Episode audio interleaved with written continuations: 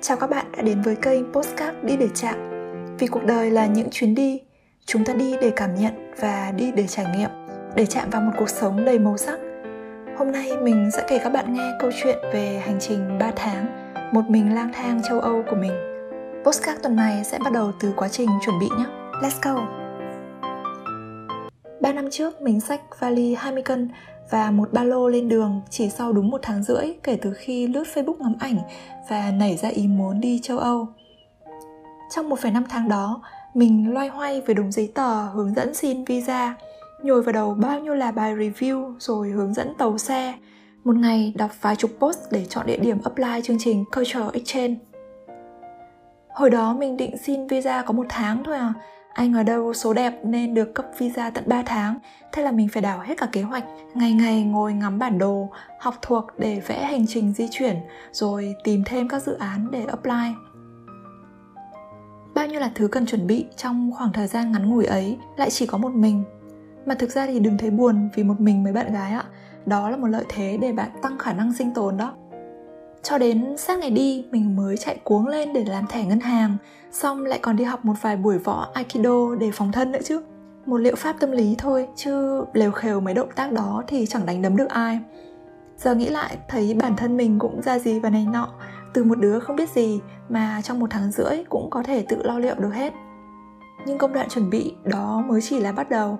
Mình ngồi máy bay mười mấy tiếng, dừng transit ở moscow nên khi đến thủ đô Tallinn của Estonia cũng gần tối. Vì lưu lại tận gần 3 tháng nên mình được các anh an ninh sân bay ở Tallinn yêu ái lôi vào trong phòng kín, đứng khoanh tay tra khảo. Đứng cách mấy anh cao to mình bỗng trở nên bé tí, chắc là chỉ đứng đến ngực các anh ấy thôi á Một anh da ngăm ngăm đen đứng khoanh tay trông gương mặt khá là gầm ghì hình sự. Một anh thì ngồi trước mặt, bắt mình lôi hết tất cả giấy tờ, tiền bạc, đồ đạc trong ba lô ra để kiểm tra, rồi hỏi cung các kiểu xoay cho mình đến hơn một tiếng đồng hồ. Cũng chẳng nhớ là lúc ấy nói những gì, chỉ nhớ là anh ngồi phỏng vấn thì đỏ hết cả mặt lên, xong mấy anh gọi nhau vào, bốn năm người gì đó đứng cười rũ rượi với nhau. Rồi các anh giúp mình thu xếp hành lý, đưa ra tận cửa check in và chúc mình đi may mắn, lại còn vẫy tay chào nữa chứ. Mình ra lấy hành lý, lúc đó cũng chả còn một bóng người, chỉ mỗi chiếc vali của mình nằm chỏng trơ dưới đất.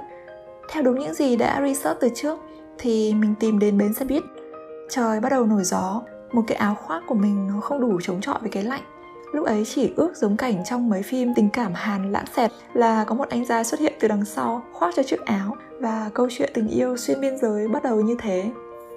Nhưng đời không như là mơ. Đương nhiên là mình đã đứng co quắp suốt 30 phút mới chờ được xe buýt.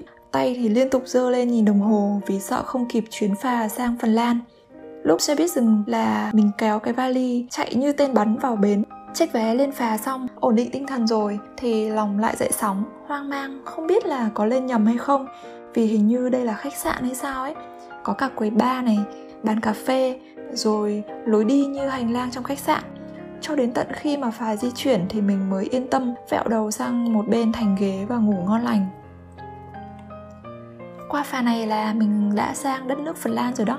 Chuyện mình kể phần 1 ừ, tạm kết thúc ở đây. Hẹn gặp lại các bạn trong postcard tuần tiếp theo với câu chuyện ở đất nước Phần Lan nhé.